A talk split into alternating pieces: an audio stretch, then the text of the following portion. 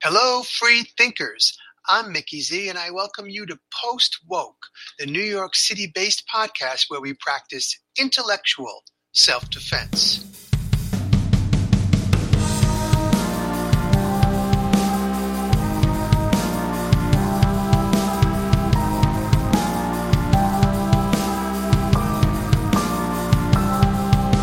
Yeah, I absolutely agree that they overplayed their hand. I don't think they anticipated how their extremism was going to uh, result in this kind of mass awakening of much of the population. Of course, we have a long way to go, but there's certainly reason for optimism. Uh, just in terms of you know just public opinion polls showing uh, you know decrease you know there's much more a much greater proportion of the population now uh, opposes mandatory vaccinations.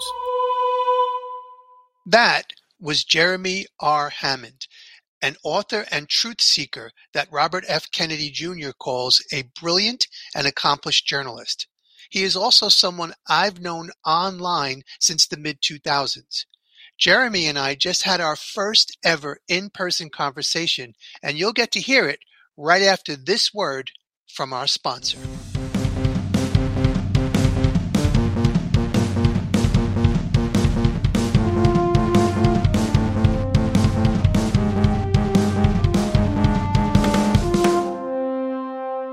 Hey, Mickey Z here, and I'm asking you to offer some support for a project that I've been running for nearly six years. It's called Helping Homeless Women NYC. And as the name implies, I've been getting out there on the streets for, like I said, nearly six years to offer direct relief to some of the most vulnerable yet fiercest women you'll ever want to meet.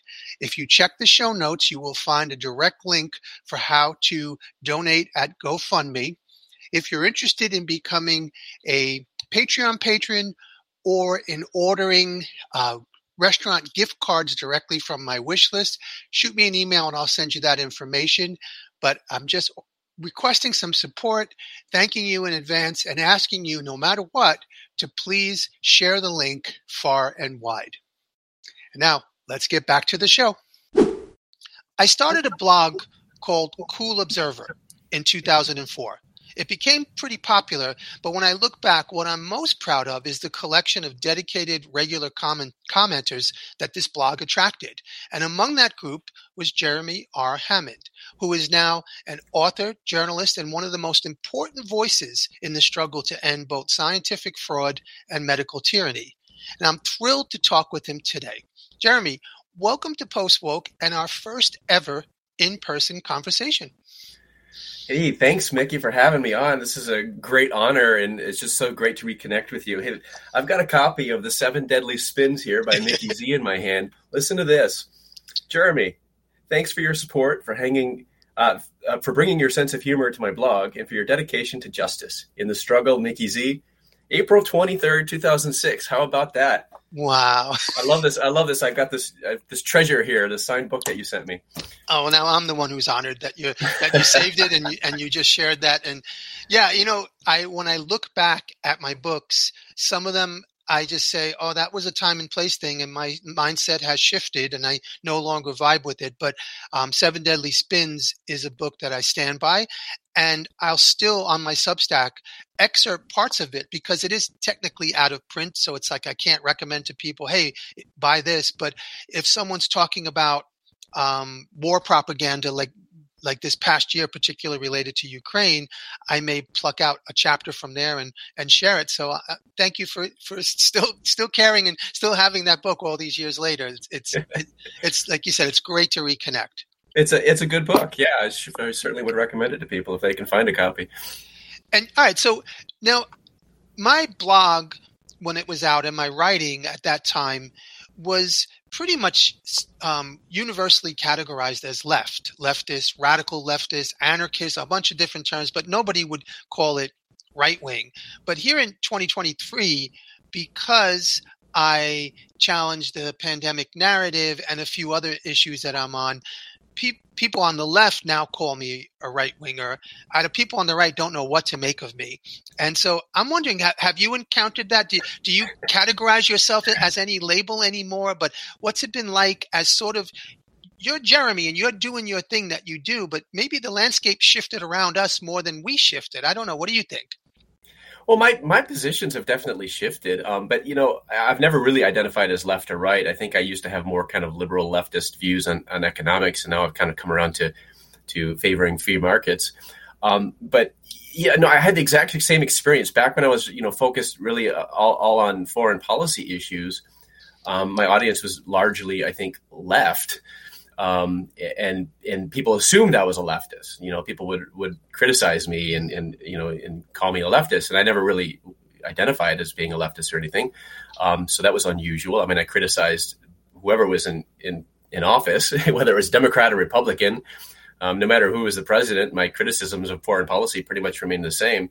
Um, but yeah, it was always assumed that I was some kind of leftist for criticizing foreign policies. But then when I shifted and started focusing on more domestic policies, and particularly uh, public vaccine policy, suddenly I'm a right winger, you know, or if I'm um, criticizing economic policies, suddenly I'm a right winger. Um, so yeah, that this assumption that we have to fall into one of these two different categories, and there's this narrow linear uh, spectrum between left and right, and in and for people like me, pr- probably you as well, if you don't fall along that narrow linear spectrum, you're just off the map, and it's like people yeah. can't even comprehend there, there being some kind of alternative pers- perspective. Um, so it's uh, yeah, I experienced that exact same thing where people make assumptions about you know where I stand uh, politically, and um, and uh, yeah, I, I, really I don't I don't align with left or right. I'm really something else entirely, and um, there's there's no there's no place for that in, in the mainstream narrative.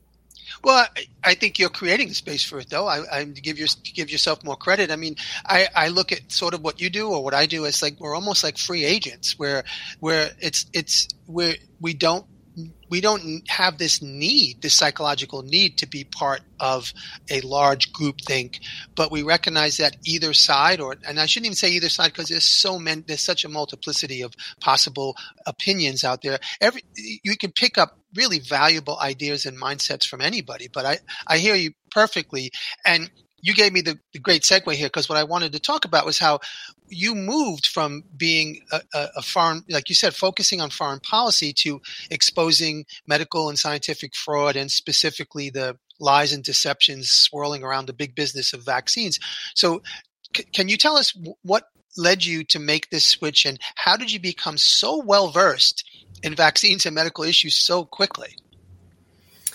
Well, it was, uh, you know, really the, the big impetus was the, the, birth of my son. My son was born in 2012. And of course, uh, you know, while my wife was pregnant, I began researching. I wanted, I, you know, I knew we were going to have to make decisions about vaccinations. um, and so I just started with the first one on the CDC schedule, the hepatitis B vaccine. And I just, um, I started going into the medical literature, like going to pubmed.gov, which is a, a government run um, database of, of the published literature, and you can often read articles there. They're not, you know, for free. They're not behind a paywall. A lot of them. Um, and so I just went straight to the source and just started researching the medical literature, which you know I had I had by that time developed you know a lot of good research skills doing journalism, and I just applied my research skills to you know making informed choices about vaccinations for our for our son. Um, and I I was always skeptical about vaccines. I would say, just kind of inherently and naturally, even ever since I was a kid, I didn't really understand. Same. um, um, you know, I just I was skeptical. I was like, well, what's wrong with me just getting the virus and developing immunity that way? Um, that was kind of my, even as a child, my innocent question that I was asking.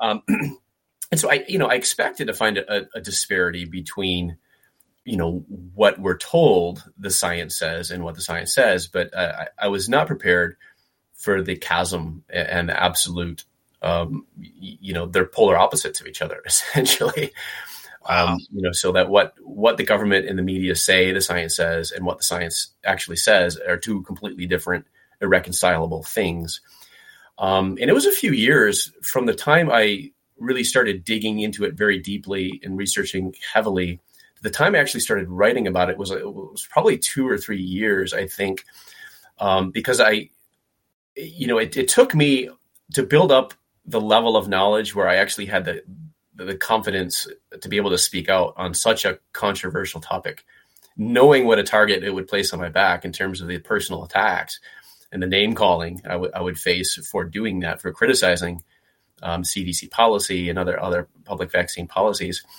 Um, you, you, know, I, I, really had to, to, develop a certain level of knowledge before I felt comfortable doing that. Um, but the thing is, is I, and I never had any intention of doing that originally. I wasn't researching, like I said, for the purpose of journalism. I was just doing it for myself as as a father.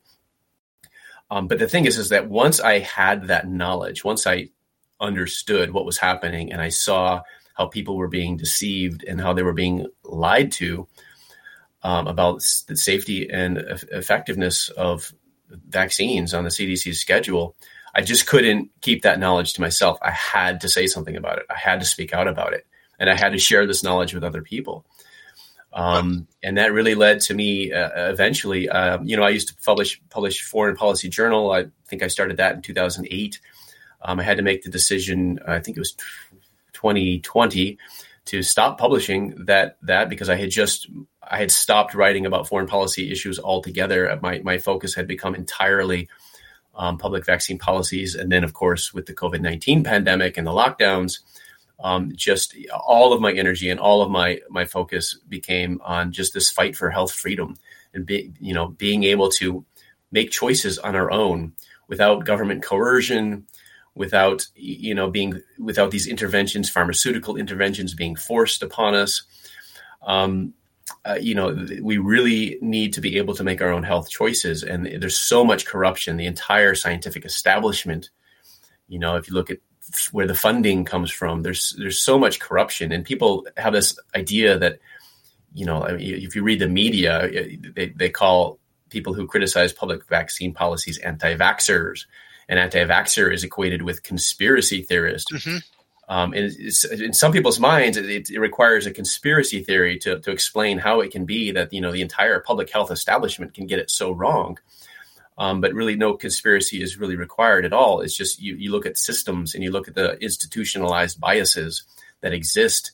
Uh, again, in the scientific community, you look at where the funding is coming from. It's the pharmaceutical companies or it's the government, and of course, the government has has an incentive to fund scientists who produce the type of research and draw the types of conclusions yep. that align with the, pub- the existing policies, right? Yep. So there's just all of these institutionalized um, biases uh, and, and, confirmation bias. If you look at individuals, how can it be that doctors, you know, uh, are so misinformed and, and, misinform their patients? Um, and they have a confirmation bias. I wrote a book called The War on Informed Consent the persecution of Dr. Paul Thomas by the Oregon Medical Board, and, and it, he, uh, Dr. Paul Thomas, um, he was he had his license suspended by the Oregon Medical Medical Board um, for essentially for not keeping up high vaccine uptake in his practice and for uh, respecting parents' right to informed consent. And of course, the, the medical board had all these pretexts, false pretexts for why they suspended his license, but they're demonstrably false. And my book goes into that. But um, point being that I want to get to here is that he he was a type of unique, rare individual who started out practicing medicine the way he was taught. You know, vaccinating according to the CDC schedule, recommending parents follow the schedule. Um, but he was one of those rare individuals who was willing to ask himself the question: Is what I'm doing instead of helping these children, is it causing harm? And he was sincere about asking that question, and he honestly wanted to seek find an answer to it. He started doing his own research, um, came to the conclusion that he couldn't go on with business as usual, left his group practice to open his own clinic, uh, founded on the principle of uh, respecting parents' right to make their own informed choices. Um, and so he's a kind of a rare individual who was willing to kind of overcome his own confirmation biases. But I think most most people, you know, they'll accept information that aligns mm-hmm. with their beliefs um, in their lifestyle. You know, people might have good good jobs with good income, and they don't want to they don't, don't want to risk that. They don't want to risk their careers. Um, and so, overcoming confirmation bias is, is a really big challenge. Uh, and you know, I think well, all let, let, let me cut in there. What what you just laid out, though, I, perhaps on, I'm going to assume unintentionally, like you you laid out this parallel path of your journey, and then you highlighted the doctor. Which, by the way, I will definitely put the link to the book in the show notes. Um, people could should check that out. But you talked about how once you had this information as a journalist, you felt like the integrity and and honesty in you uh, was such that I have to focus on this and have to share this and the same with the dr thomas in the sense that like you're you're in one position and you have this opinion but you remain open to new evidence at all times including i'm sure you right now and him right now. And i i enjoyed hearing that that you just laid out parallel tracks of of uh, as role models of what people can do because people ask all the time how do we fight back? What do we do? Well a first step is is to what you just said is to battle that confirmation bias to always be questioning yourself and then eh, i'm not here to tell somebody whether or not they should how big of a risk they should take because i can't speak to their personal situation but if it is at all possible like you did, where you just said, "I'm going to shut down the the foreign policy policy journal," which obviously was a passion of yours. But you're like, "No, this is just too important, and I I have these set of skills, and now I'm going to aim them in this direction." And obviously, you've done an incredible job at that. So um, I just want to make sure that that I want to go on record just saying that it's incredibly admirable and and dripping with integrity what you've done and then you highlight someone like paul thomas and i think there's more people out there like that than we realize and i certainly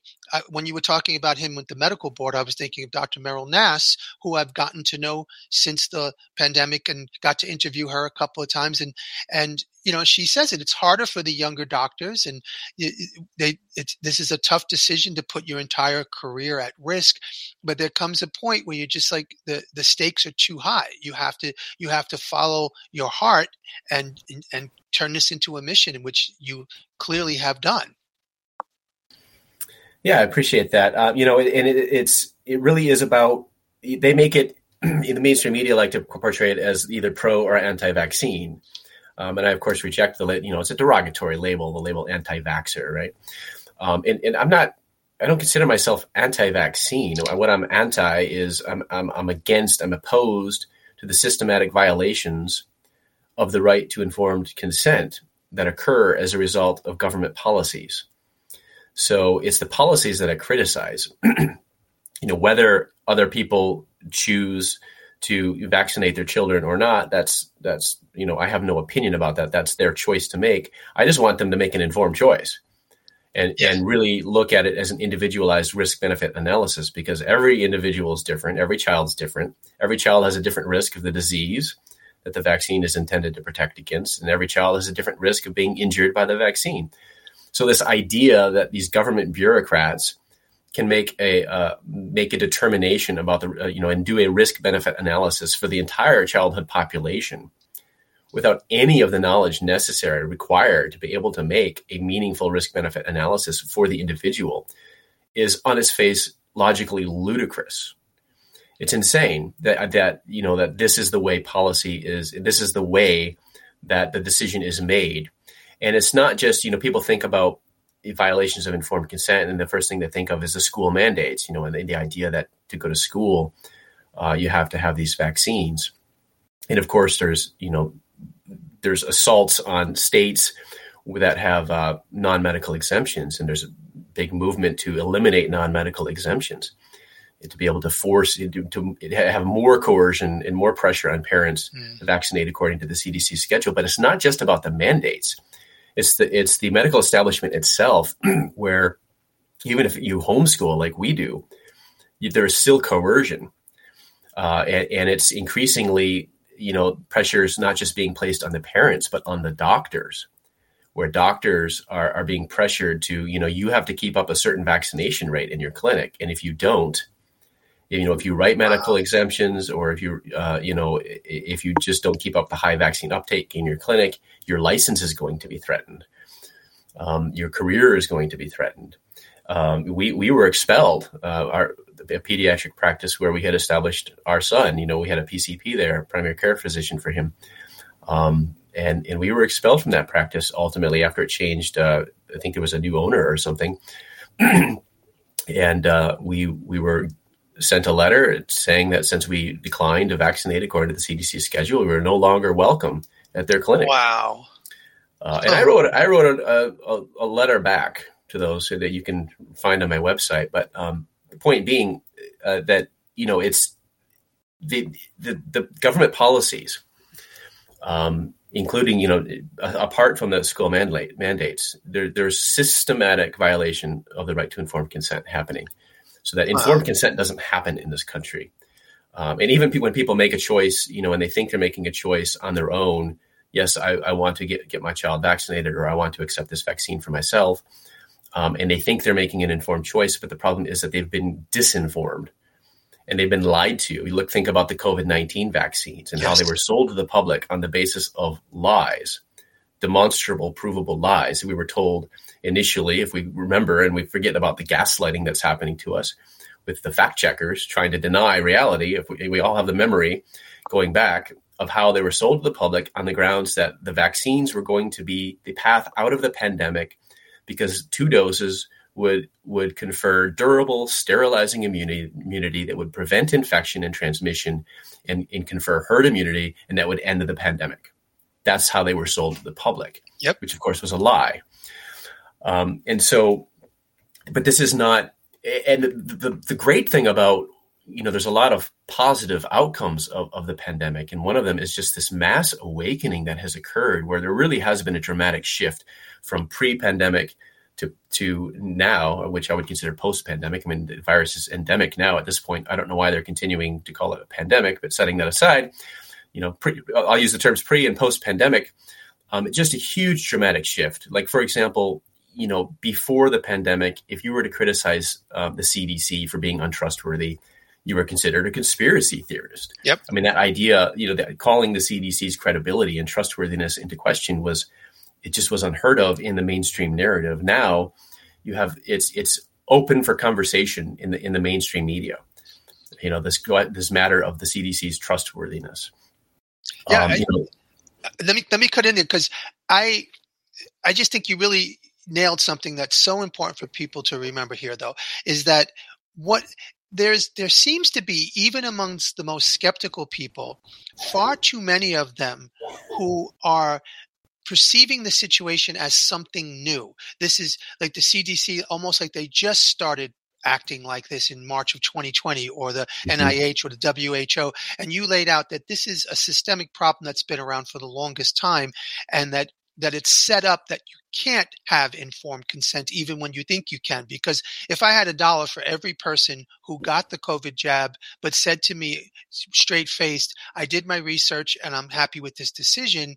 Now I'm not criticizing, I'm not judging and criticizing them, but as you said, the, the, the way it was set up, there was no research to be done. And if you look at it realistically, the people who got the jab were are the research because there are no long term studies. They are the research.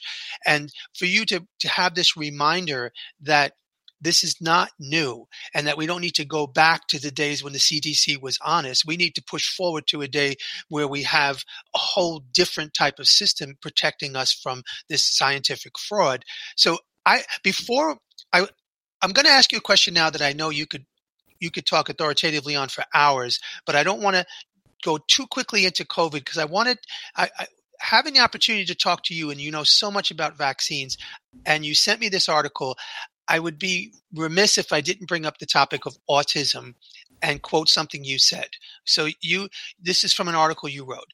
The hypothesis that vaccinating children according to the CDC schedule can contribute to the development of autism in susceptible children has not been falsified.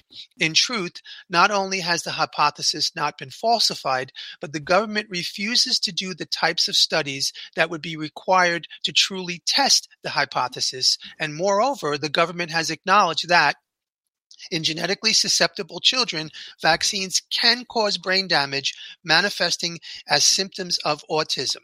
Meanwhile, the CDC's own body of research has been designed to not find an association.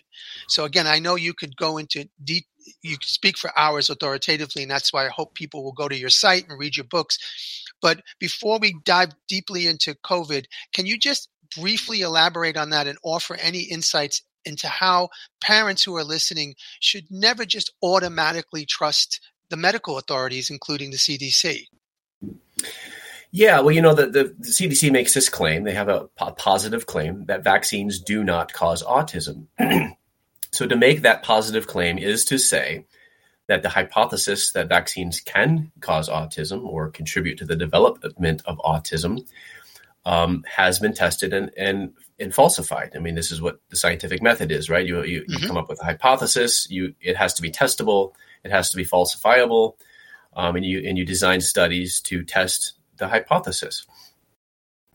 Um, and you know, it, it's if you consider just the fact that you know anytime you have an observational study a study you know it's not a randomized controlled trial it's, it's just looking at like population data uh, so you have this type of study and you're looking at vaccines and anytime an observational study um, finds vaccines to be associated with some harm we're always reminded well uh, just a, a correlation doesn't necessarily equate to causation of course, we're reminded this. Mm-hmm. And yet, somehow, when observational studies find no association, somehow this is treated as hmm. proof, uh, you know, that the, the, hypothesis has been falsified. But there's both, you know, you can have false positive and false negative findings. And so you have to look at the methodologies of these studies.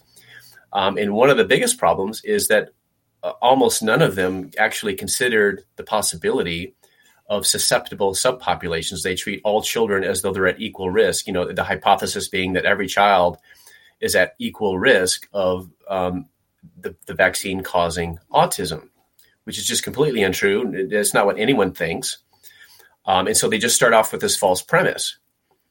Um, and so by not considering the possibility of susceptible subpopulations, and there could be susceptibilities that could be genetic in nature, uh, environmentally caused susceptibilities. You know, the children who are exposed to more heavy metals, for example, might be at higher risk. Um, premature babies might be at higher risk. There's, there's all kinds of risk factors that can be involved. Um, and so to to not acknowledge that there could be susceptible subpopulations it's just you, are asking the wrong question right up at the bat, and you're setting the study up to not find an association. Um, and so that's the that's the first problem. Almost none of the studies were actually designed to uh, to consider the possibility of susceptible subpopulations. And this has been acknowledged in the interview uh, with the, the, great journalist uh, Sharyl Attkisson, um, the head of the CDC's Office of uh, Immunization Safety, Frank DeStefano, acknowledged in, in, an interview with her some years back that yeah, it, it is possible that vaccines might contribute to the development of autism in, in susceptible uh, subpopulations. The problem is we don't know who those children might be. Mm. And so you'd think the CDC would be, would um, you know conduct studies to try to figure out like what are the risk factors for vaccine injuries. um, but you but you know th- this this research is non-existent, which tells us a lot.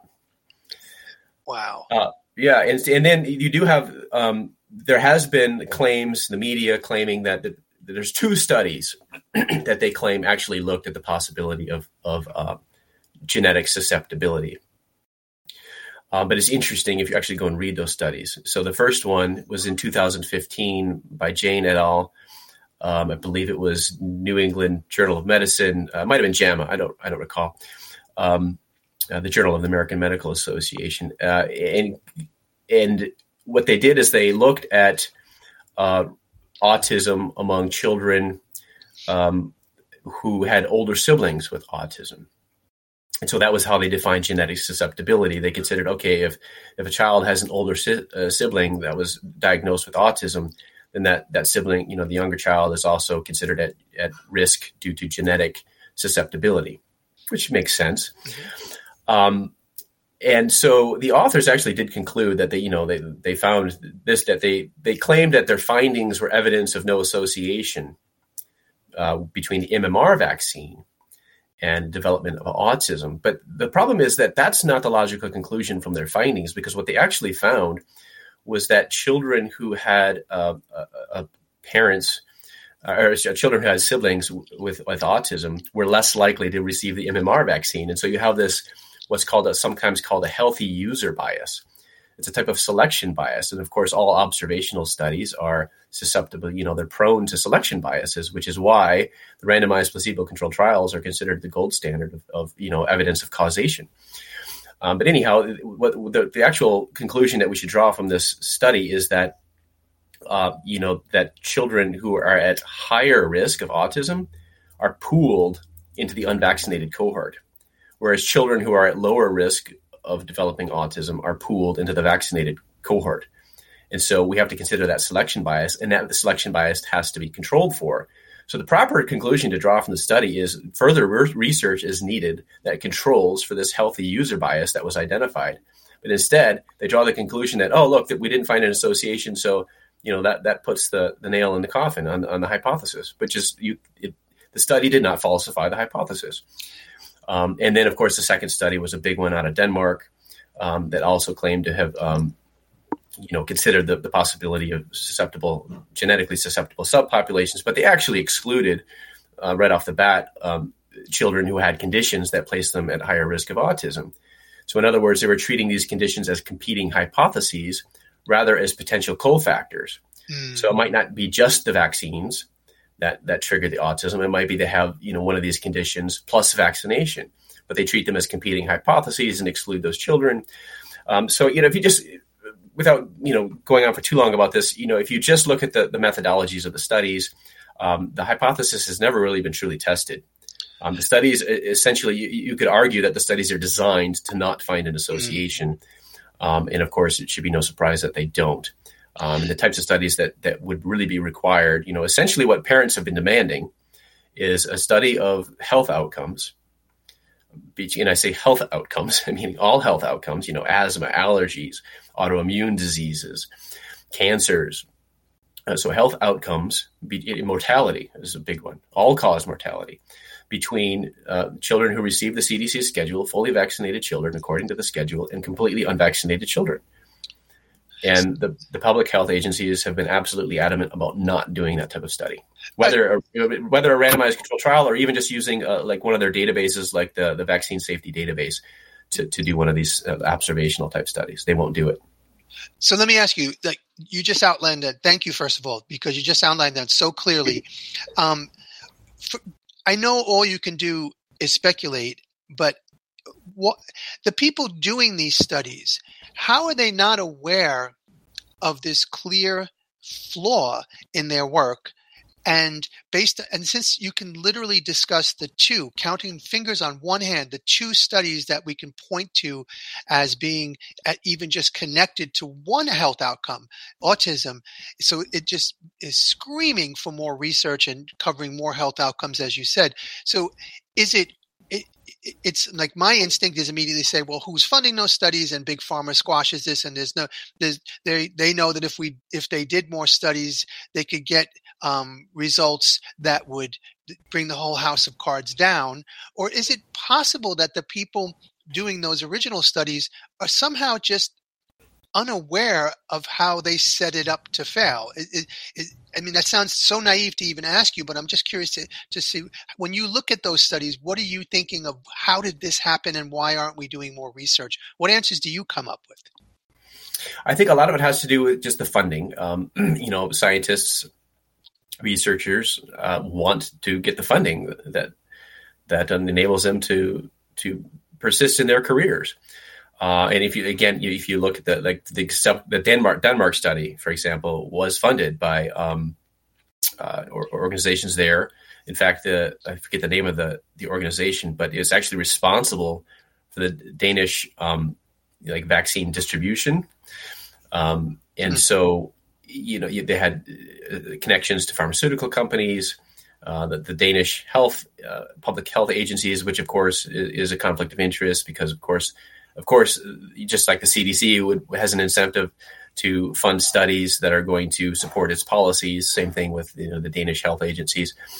Um, and so, you know, a lot of it is, I think, I think it's there's a willful blindness. Mm. I think, I think a, a, lot of researchers kind of fall for their own propaganda. Um, the same way a lot of journalists buy into their own propaganda, and the same way politicians buy into their own propaganda. I think that explains a lot of it. I don't. I don't think they have malicious intent. But the other thing is, is you know, a lot of times they have findings that actually don't support, um, you know, their conclusions. But but they have to they have to say certain things. You know, every time you read a study about vaccines that that, that is like critical in some way of vaccines, you know, maybe it finds an association between vaccines and some harm, for example. Um, you, you know, it's like the authors always feel obligated to preface their their paper by saying what great inventions vaccines are and how mm. wonderful they are for humanity. But, you know, and just the fact that they, they, they, feel compelled to do that. It's like, it's like they know they're not going to get published if they don't sing high praises of vaccines and, and couch their conclusions. And, and a lot of times, this is one of the things, a lot of the times the conclusions that are drawn are not actually supported by the findings or are actually contradicted by their own findings. And yet they draw these conclusions that are, of course, um, you know, singing the praises of yeah. of vaccines um, when when their own data and their own findings don't actually support that. So, um, yeah, it's a great question. You know, how how do we explain that? I, I I, tend to try to assume the best of people, and I I think you know I don't always just assume malicious intent. Uh, and that they're just deliberately being deceptive, um, although that, of course, that does occur. Um, but I think it's more, you know, there's the psychology of it that, that like we discussed earlier, the confirmation biases, the will, you know, people willfully blind themselves and they really convince themselves um, of their own beliefs. Uh, and so they kind of just kind of turn a blind eye to, you know, they don't connect the dots. Yeah. Even their dots are right in front of them, but they just refuse to connect them. Yeah. I, I have equated it in the past, what like, um, when here in New York City, uh, uh, N, uh, NYPD cop shoots someone, then there's always some internal investigation that almost always absolves him of any crime. And it's it's become like laughable at this point where of course like if you ask a group of people who work for the NYPD whether or not this other person who works for the NYPD is a criminal the odds are like even just psychologically like you said what even let's say take a step back and say let's get away from the malicious intent um, the odds are their findings are going to match what they what their expectations might have been you know and then and then like like when you get groups like the cia you know examining investigating itself it's it's like we we laugh at that but yet somehow when we hear a phrase like peer reviewed we don't assign the same possibility that people within this same field who have been influenced from the day they entered medical school to a certain mindset like you said this need to say let me first say vaccines save lives but like just the need to say that speaks volumes as to how the system works and it's it just I, I feel like that could be an entry point for people who fall into the mainstream as to trying to get someone to ask questions as opposed to going right to um, showing them one of the documentaries of, of people suffering from the COVID jabs. It's just like pointing out that by definition, when you get a group of people in the same in the same uh, profession, they have expectations that are, as to what they're going to find, and then when they find that, it, it, we we need we need to be in a position where we are wise enough to question it, but also have means by which to call it into question and have public hearings, etc from there. Yeah, it really is a challenge to be able to kind of see through the propaganda and, and you know what, what is the truth, what can you believe? There's so much conflicting information, um, but we just I, I think really, the really most important thing is just to maintain a healthy skepticism. Yeah. Yeah, you know, and uh, and just because you hear it from the CDC and the FDA and and you, from your doctor and from your insurance company, um, you know, I mean, I, have written articles exposing uh, these deceptions and lies and outright outright falsehoods. You know, uh, that I get, like for example, one of the local um, health care agencies up here, McLaren, uh, also Munson Medical up here in Michigan uh, putting out information. It's just sheer propaganda, you know, and it's not accurate information. In fact, it's it's misinformative. Um, and, and, so just because you're hearing it, you know, these these are supposed to be authorities, right? Um, but you really have to question authorities and just not trust um, the so-called experts and the so-called authorities, and you have to become your own expert. Um, it, that's the challenge of it because it takes time to do your own research, to read up on things. Um, and so it's just it is really about developing savvy news um, media consumerism skills, and that's just something we all need to develop and, and spend yeah. the time to develop those skills to be able to um, see the red flags of you know oh that's that's that should call, call into um, that, that should uh, raise my skepticism when when you read you know some there's, there's certain propaganda devices for example that you should you can learn to spot and recognize uh, when you see those things, it's a red flag. And so you, you know, mm-hmm. okay, well, I should do a little more research into that and find out what the truth is. So it's just a skill that, that we all have to develop, I think. I, I, I agree. I mean, and you're you're a role model of that in terms of of being able to to develop the skill and then apply it where you see necessary, but always keeping your mind open. Which brings me, as I feel like we could just keep talking, but the time is passing here. I want to make sure we talk a little bit about the COVID injection. I could only imagine that when March 2020 rolled around and the words warp speed first uh, be, reached the uh, public dialogue, that you felt like you like you talked about um, first examining vaccines 10 years prior to that. So it was it was as if you had been prepared for this moment for years. And yes. so what did it what did it feel like? And what was it like trying to get that word out? Like hey they're just they're going to do they're going to dig deep into their playbook and they're going to use these propaganda tools and these medical research tools and then they're going to come out with this i mean you you knew probably what they were going to do before they did it but what was it like to know that in advance and to try mm-hmm. and share that that information yeah in fact back back march and april of 2020 i was speaking out i was i mean i was saying that the end game of the lockdowns is coerced mass vaccination mm. I was saying that back in March and April of 2020. I mean, I foresaw that, and it wasn't, you know, I wasn't looking into a crystal ball. It's just because I was so familiar with the, the, the propaganda techniques, and then when um, what actually kind of I wasn't really paying too much attention to the outbreak. You know, in, in January, early February, we had heard about this new virus, come in, you know, in this outbreak in Wuhan. I was actually in Taiwan during the the original the SARS outbreak, 2002, 2003 and I remember like being the only person on the mass rapid transit system there, like not wearing a mask because I just thought it was a bunch of hype and, and, propaganda, and I wasn't didn't I wasn't concerned about it. Um, and I, I, I just kind of had the same expectation for um, uh, for for SARS-CoV-2. Um, of course, it turned out to be quite a different virus, a lot more transmissible, um, a lot more contagious. But uh, you know, so I was kind of just not really paying too much attention to it at first. Um, but what really kind of woke me up to like, okay, I need to really start like focusing on this now was when the World Health Organization came out and pointed to the uh, extreme authoritarian lockdowns in China as a role model for other countries. Mm. And at that point, I said, "Oh, wow! Some this is this is going to be bad. Like they're really going to start. They're going to assume these authorities and these powers, and they're going to crack down on these populations and impl- implement these strict authoritarian measures. Uh, and so that was the point, probably about mid February. I really just started kind of dropped everything else I was working on and started researching this new virus. Um, so by the time March rolled around and the lockdowns were implemented, of course, I was speaking out against them. And I was pointing out how they were sold to the public again uh, on the basis of a, a lie. It was a deception because if you remember, we were told, you remember, remember two weeks to flatten the curve? Yep. which was a deception because if you look at the paper, the Imperial College paper that had that that modeling uh, study, that was the impetus, you know, for the that was the the justification for in the UK in the US for the lockdowns and other governments as well. Of course, they modeled, you know, these you know, without the lockdown measures, these massive deaths, um, and the thing is, you know, so we were told like one part of that paper that they said, well, if if we if we have these lockdowns, we can um, we can flatten the curve, meaning to prevent the hospitals from being overwhelmed, which would cause excess deaths due to people not getting care they needed. So the idea was just to kind of slow the spread enough to, for the hospitals to be able to ramp up, you know, their supplies and their capacity um, to be able to handle, you know, the, the caseloads.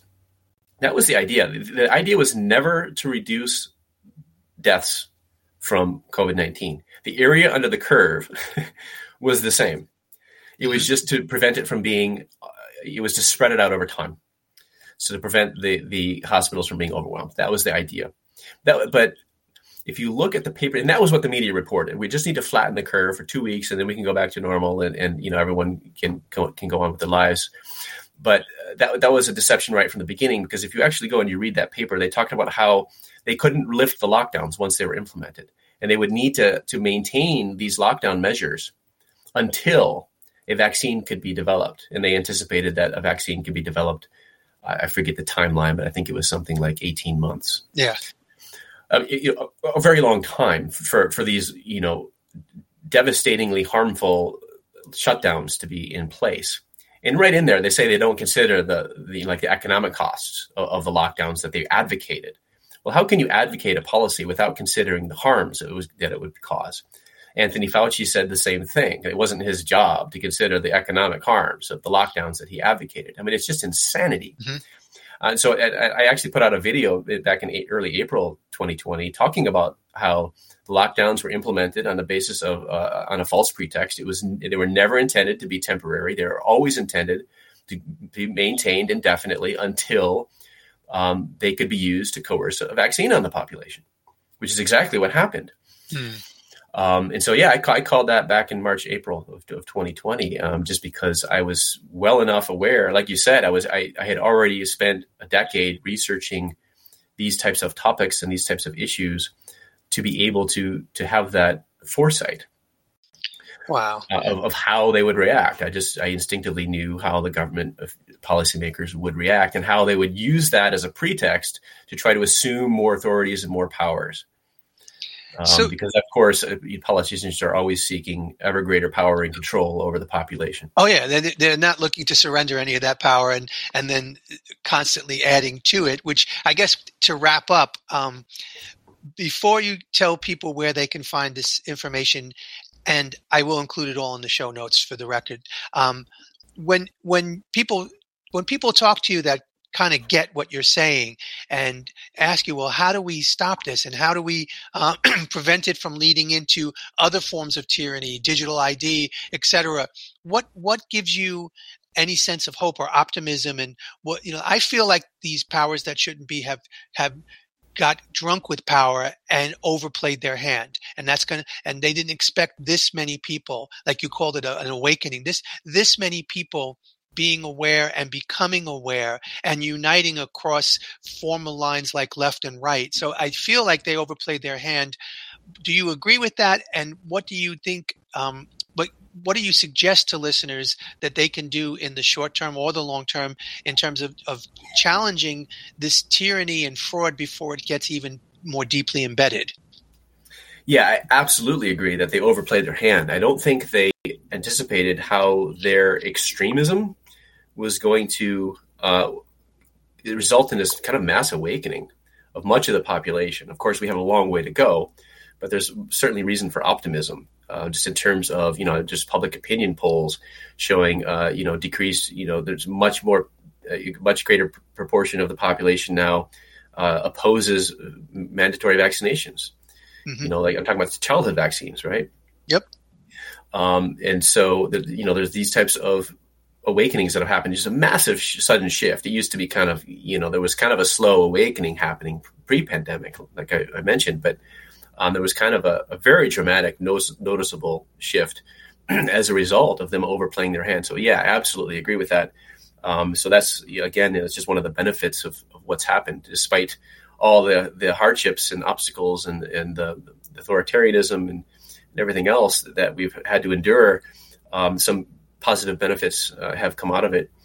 As for what we can do, you know, I just really think the most important thing is just to educate ourselves, and then we have to be able to have the confidence to kind of speak up and speak out. Because mm-hmm. if we mm. just maintain our silence, and I know it's tricky, and you know, again, like you mentioned earlier, I can't judge other people for you know if they choose not not to speak out because I don't know their circumstances. Everyone has a different personal situation.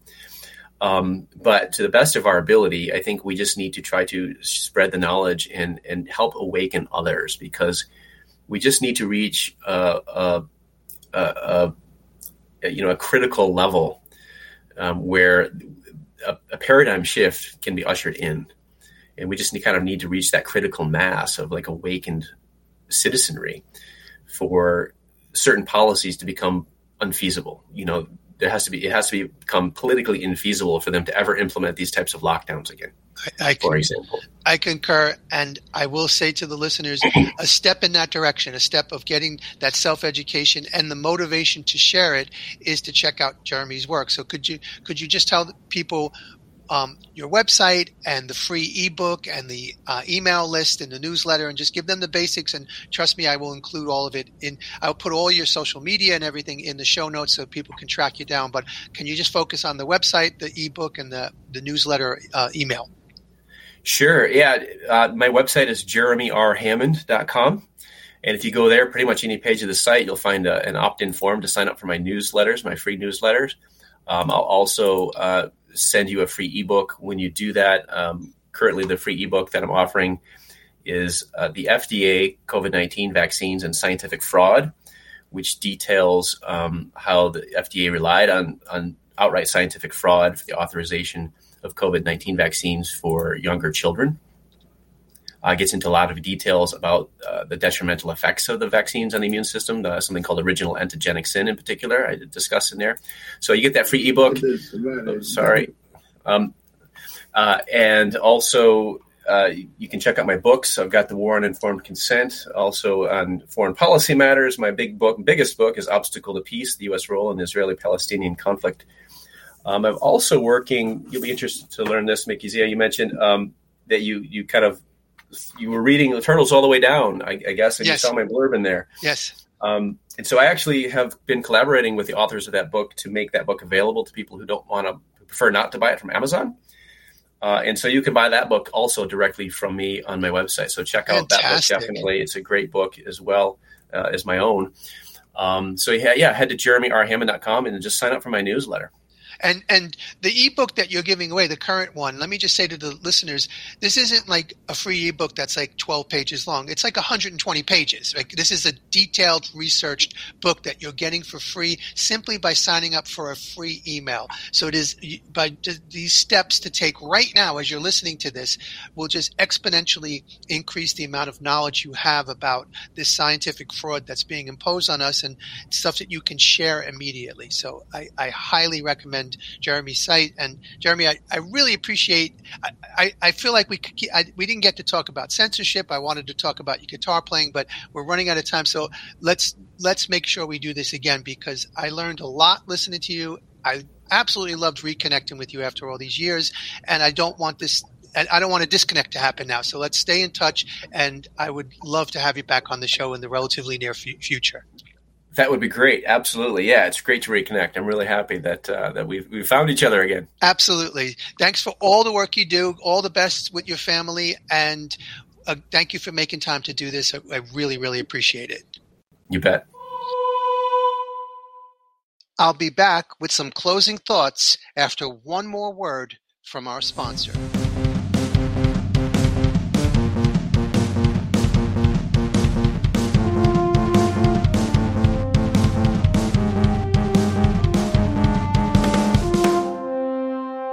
Hey, Mickey Z again. I trust you're enjoying this episode.